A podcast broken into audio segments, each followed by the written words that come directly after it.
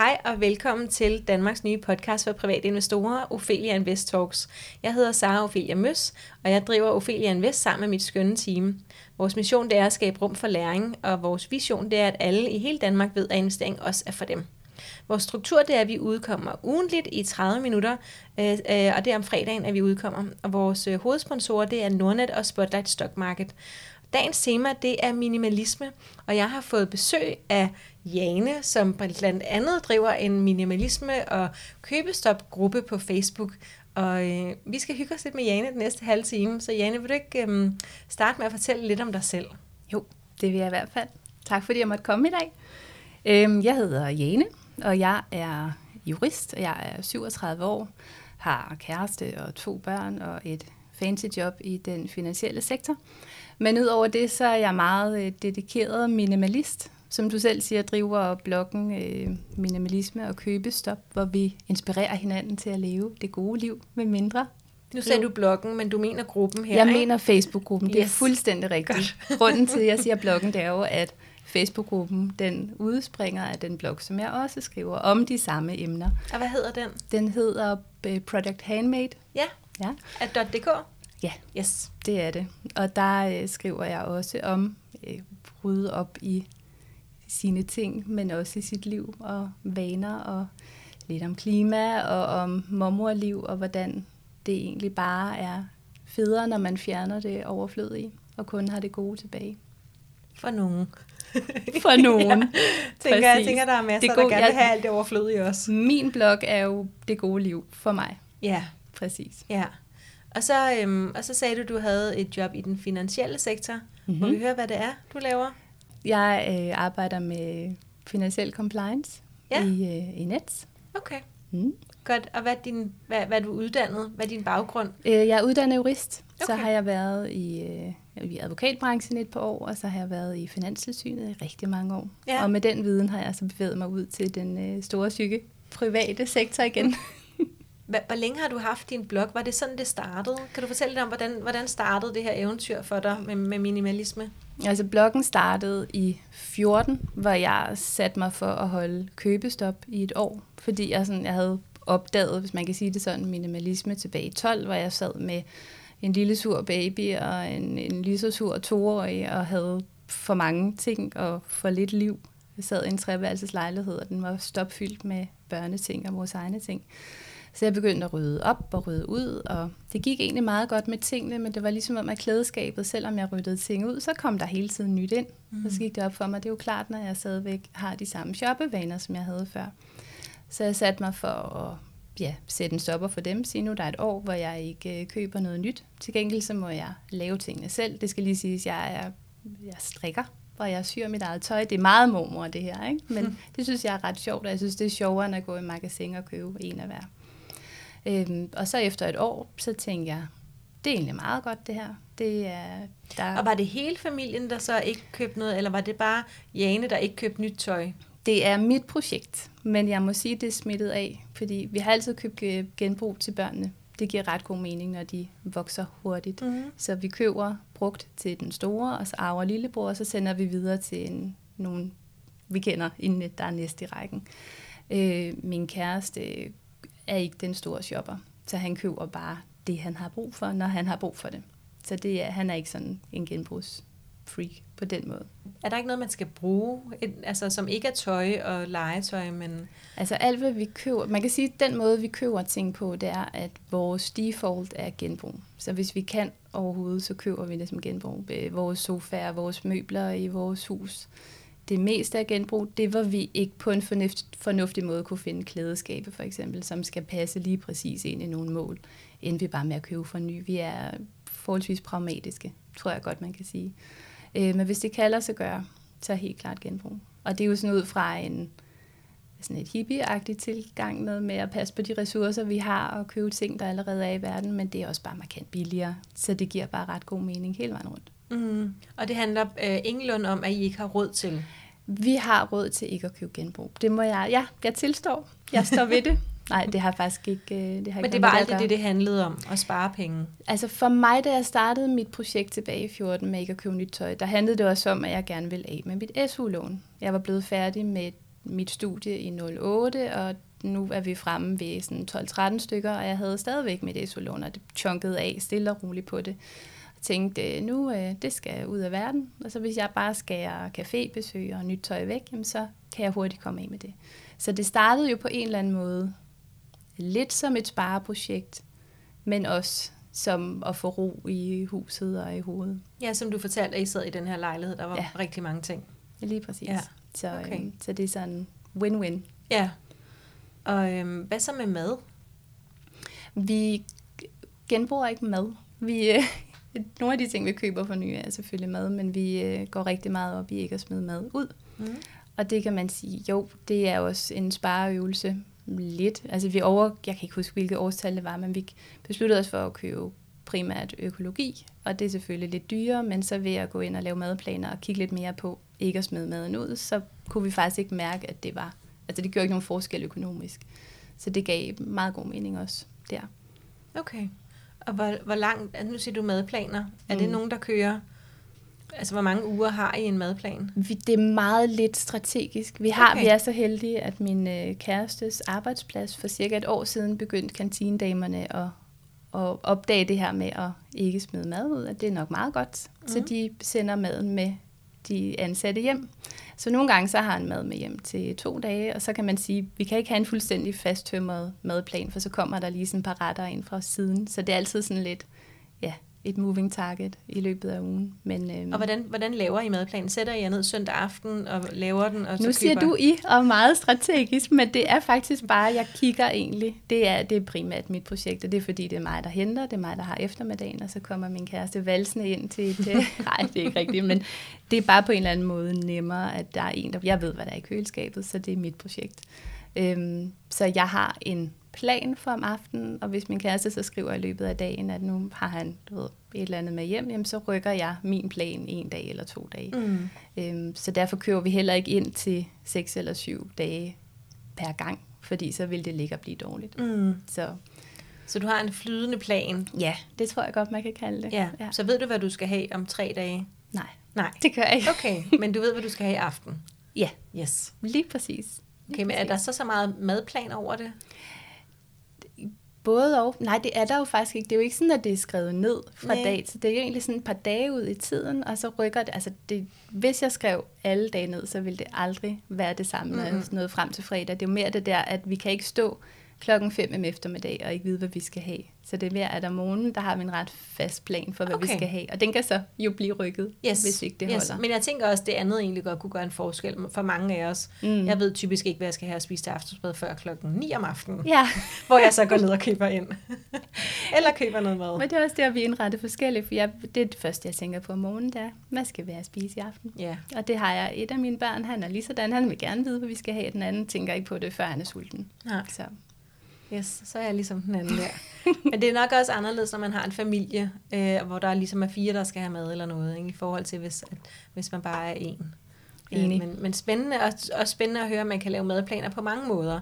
Mm. At det ikke behøver at være, at man har skrevet det ned en uge, og så køber man ind søndag morgen øh, i hvad hedder det, Bilka, fordi så er der ikke nogen mennesker, og der er masser af plads og gode Så organiseret er vi bare nej, ikke. Nej, det må så, men det er jo, men, Og det behøver man jo heller ikke at være. Nej, nej, jeg tror bare, præcis. det er det, jeg vil mm. frem til, at, at der er mange muligheder at så lave i stedet for en madplan, så lad, lad os kalde det en plan for mad. Ja, en plan for mad.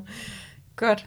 Øhm, hvis vi prøver at rykke lidt videre til øhm, hele det her øh, minimalisme. Øhm, hvis du bare sådan skulle prøve at sætte, sætte nogle, nogle få sætninger på, hvad er minimalisme for dig? Hvad, mm-hmm. hvad mhm. består det af? Minimalisme for mig, det er at fjerne det overflødige. Det handler, I starten handler det meget om ting.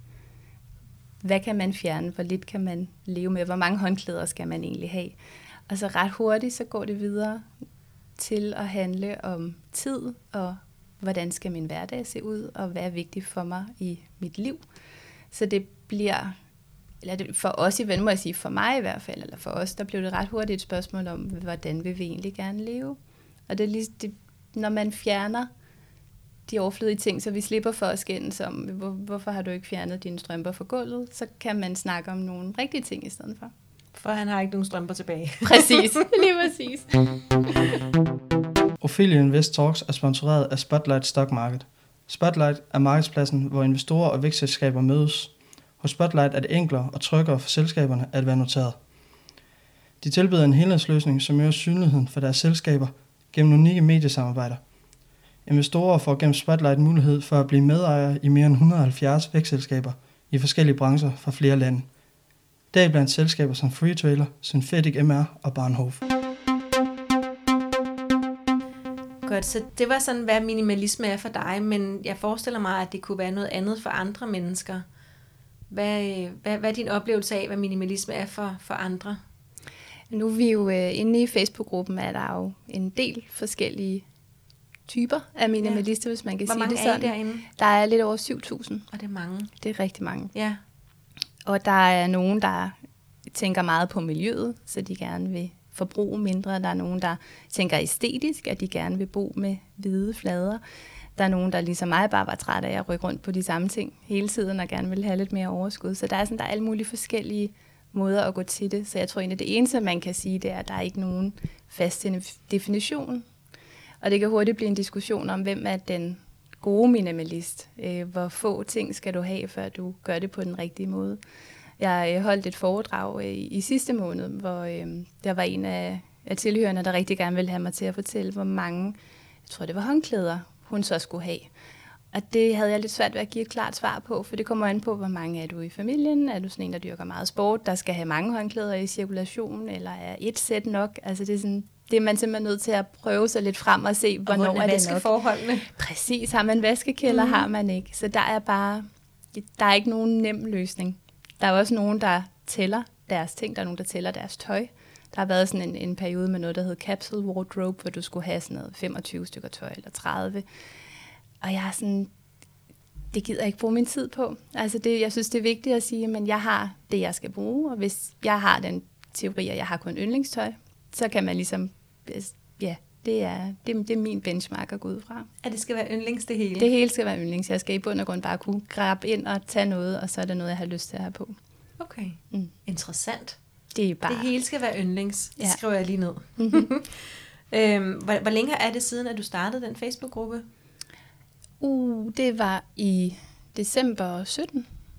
Okay, så det er ikke Ja. så længe siden. Det er ikke så længe siden, nej. Det startede med sådan et, øh, et projekt med at få ryddet ud efter julen. Sådan lige få brugt ferien på og gå alle tingene igennem, skuffer og skabe og få... Ja. Og den hedder Minimalisme og købestop. ja. Yes. Den startede Godt. med at hedde Minimalisme og købestop 2018, Ja, men så blev det lidt forældet. helt naturligt. Præcis. Øhm, hvad så, øh, ligner det, lægger det sig lidt op af hele den der FIRE-bevægelse, altså Financial Independence Retire Early? Altså, både og, fordi der er mange inden for fejrebevægelsen, der også er minimalister. Mm. På en måde kan man godt sige, at fejre er en form for økonomisk minimalisme. At man skærer sit forbrug ned til det, der er nok, til man kan have et godt liv, og så investerer man resten med den tanke, at man så ret hurtigt holder op med at arbejde. Kan jeg vide, om der så er råd til yndlings? Ja, det er jo det. Hvis nu det er genbrug, så er det jo ikke så dyrt. Det er jo det. Ja. Og, og, og så tænker du, at, øhm, at det er det samme, eller ikke det samme overhovedet? Hvor, hvor, hvor, hvor er du i det? Er der noget fejre i dig? Yeah. Fantastisk udtryk.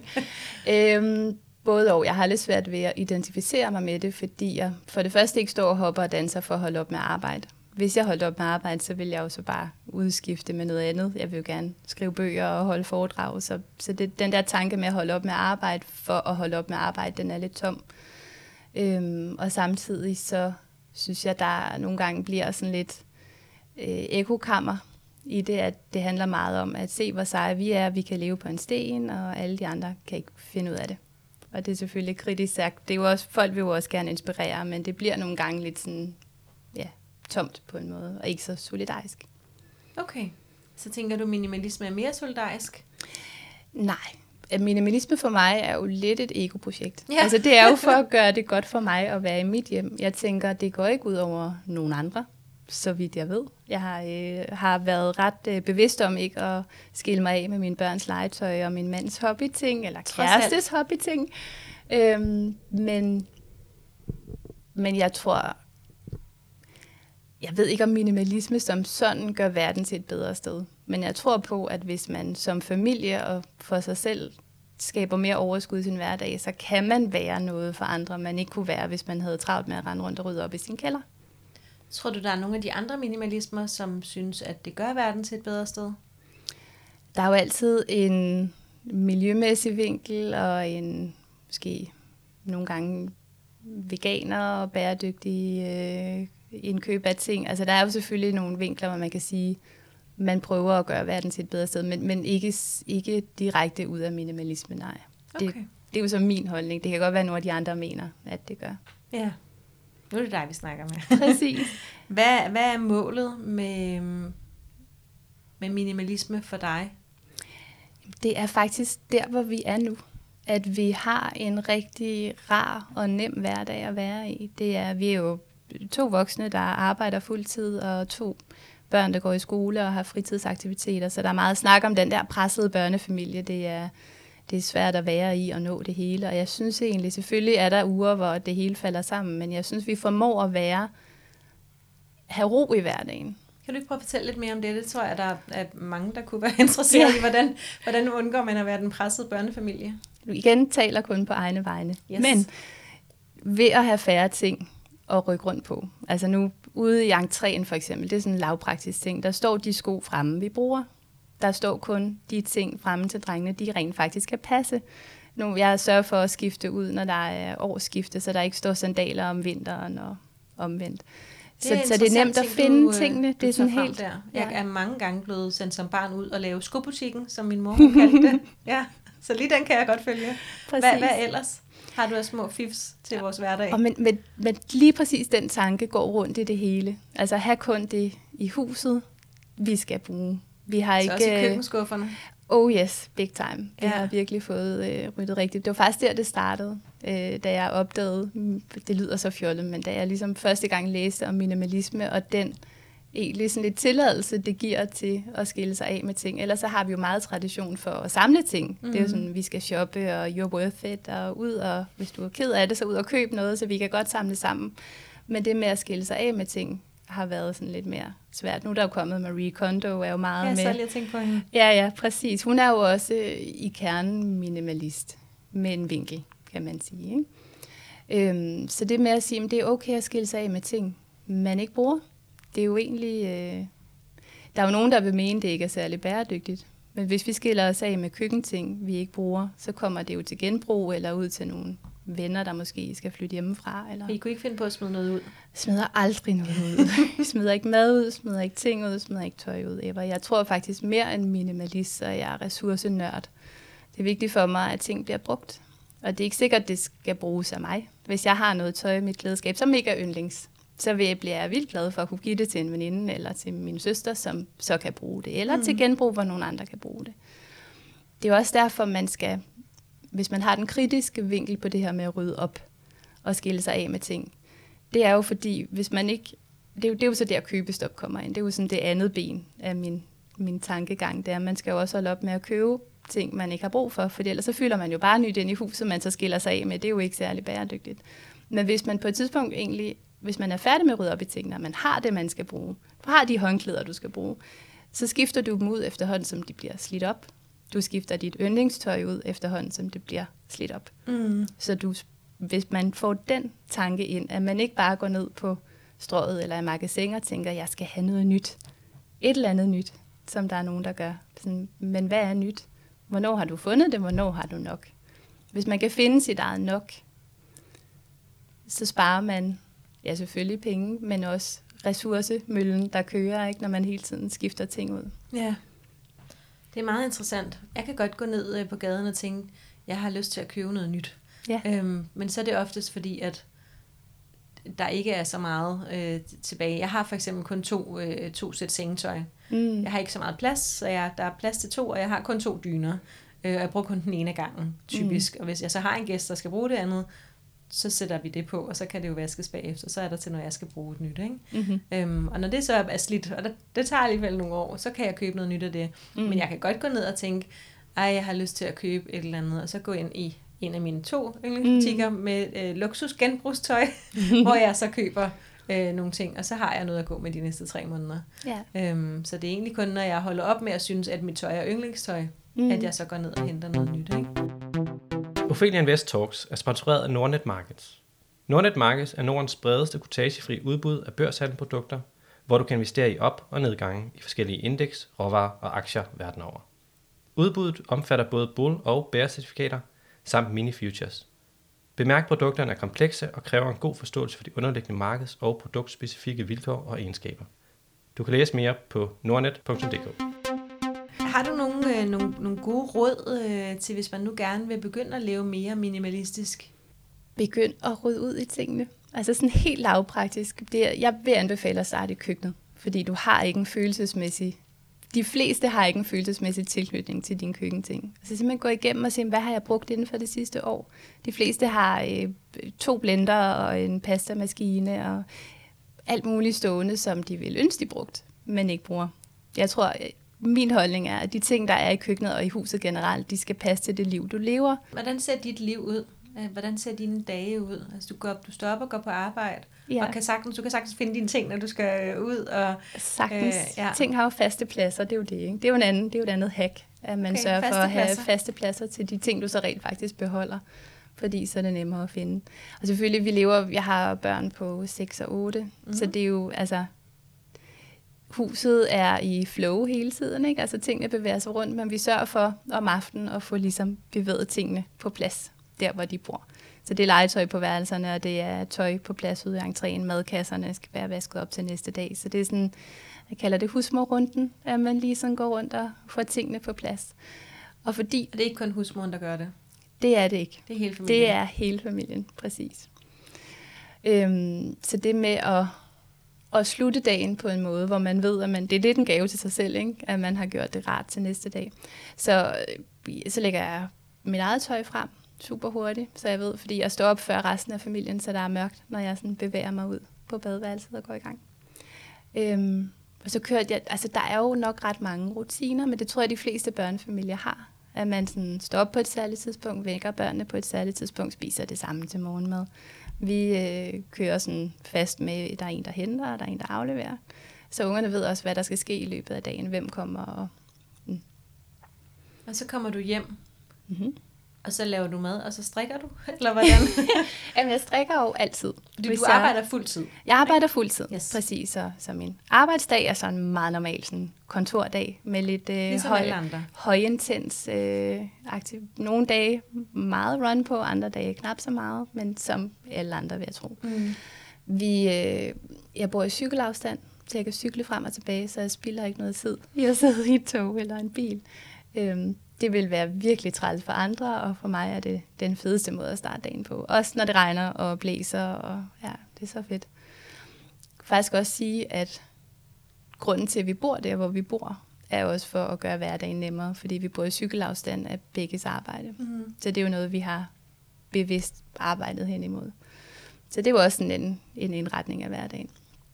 Men så henter jeg drengene, og så har vi bare en almindelig eftermiddag derhjemme. Har altid minimum et barn mere med hjem. Men, øh, Okay. så der er gang i den, og så bare stille og rolig aftensmad. Og, ja. Jeg tror, som de fleste børnefamilier, øhm, uden det store... Altså, vi, fordi vi jo har, har koordineret, hvem gør hvad. Så vi ved jo ligesom, hvem der skal hente, og hvem der handler, og hvem der sørger for, at der står et eller andet mad på bordet. Så det er ja, meget roligt. Og så strikker du. Og så strikker, men jeg strikker hele tiden. Hvis ikke, altså, når vi kommer hjem, og vi sidder og spiller et spil, eller snakker, eller ungerne har haft deres designeret, hvad hedder sådan noget, deres skærmtid, Mm. så strikker jeg. Hvis vi kører i bil, så strikker jeg. Hvis jeg kører i tog, så strikker jeg. Ja. Så det er hele tiden. Okay. Men det er jo Og hvad så hele dit øh, blogunivers og lave strikkeopskrifter og øhm, administrere den gruppe med over 7.000 medlemmer? Ja, det er en aftenting. Det er en Det aftenting. er det, jeg ser ikke fjernsyn. Så det er det, jeg laver om aftenen. Jeg kan jo ikke sige, at jeg så ikke er på skærm, fordi så er jeg jo bare på Facebook, eller skriver på bloggen, eller skriver på en, på en bog, eller et Men du indlæg. deltager eller... aktivt i det, du laver med skærmen. Ja. Ja. ja, ja, det må man sige. Det er jo ikke bare at sætte sig i sofaen og se et Nej. eller andet, andre har lavet. Det er noget, ja. Men, men jeg, nogle gange synes jeg ikke, jeg har fået indrettet mig så minimalistisk på det punkt, fordi jeg har lidt for mange projekter ved siden af, både at, at have job og ungerne, og en masse hobbyer, og også gerne lige vil mene noget på bloggen, og sådan, så Det kan nogle gange godt blive lidt for Hvor meget. ofte skriver du noget på bloggen? Det er meget forskelligt. Nu sidder jeg jo og skriver på en bog, som du ved. Så ja, skriver og det jeg kunne ikke måske godt lige, fordi det er der ikke nogen, måske så mange andre, der ved. Men øh, Jane har jo øh, sagt øh, ja til at udgive en bog på øh, forlaget penge, som jeg står bag, øh, som hedder Den lille guide til minimalisme. Og jeg forestiller mig, at vi får flere råd, end de få, vi fik her i dag. Absolut. Ja. Præcis. Øhm, og hvornår er det, den øh, påtænkes at udkomme? Gang til sommer. Til sommer. Ja. Sådan øh, juli, juli-ish. Det nægter August. jeg at svare på, August. for ikke at få for travlt. Så, så under, så tænker jeg under og efter sommeren, øh, i sensommeren, lad os sige sensommeren. Præcis. Så, Så- så kommer man hjem på sommerferie, og så har man lyst til at gå alle tingene igennem og få styr på hverdagen, før det starter igen. Yes, så der kommer jeg. den. Præcis. Altid også. Så det kan vi se frem til. Øh, Det er en lille guide til minimalisme. Yes. Mm, godt. Øhm, så så skriver du på bogen, siger du? Ja, det gør jeg om aftenen. Ja. Og så har du sagt nogle gange nu øh, noget med din kæreste. Ser han dig overhovedet? Fordi jeg tænker, at der er rigtig mange andre ting. Men du har altså en familie, og de ser dig også. De ser mig. Jeg, jeg tror, jeg præsterer at være ret nærværende, når jeg er der. Men Yes. øh, ja. Så sidder du måske bare og strikker lidt imens. Jamen, jeg kan sagtens sidde og kigge folk i øjnene, når jeg Og være strikker. nærværende Ja, altid også. Jeg tror, det er det, er det vi, vi når. Har du noget, du øh, brænder for at komme ud med? Vi skulle måske lige runde, bare helt kort, øh, fordi du investerer jo også, og det er jo sådan, jeg Ja. kender dig. Præcis. Øhm, derfra, jeg kender dig. Så vil du bare sådan sige helt kort, øh, hvor for eksempel, hvor, hvor har du en øh, depot henne? Ja. Hvilken platform? Kort, så nu sagde du brak selv min kæreste på banen. En af vores fælles hobbyer er faktisk investering. Da vi startede her i sommer, hvor vi var færdige med banklånet. Så nu går de penge, der er til overs, når man lever minimalistisk og har købestop, så bliver der ligesom nogle penge til overs. Øhm, så vi investerer via Nordnet, og vi køber enkeltaktier, og vi er jeg er jurist, og jeg har, er nok ret forsigtig, og min kæreste er IT-ingeniør, og lidt mere sådan, vi skal da have noget, der bare flyver derudad. af.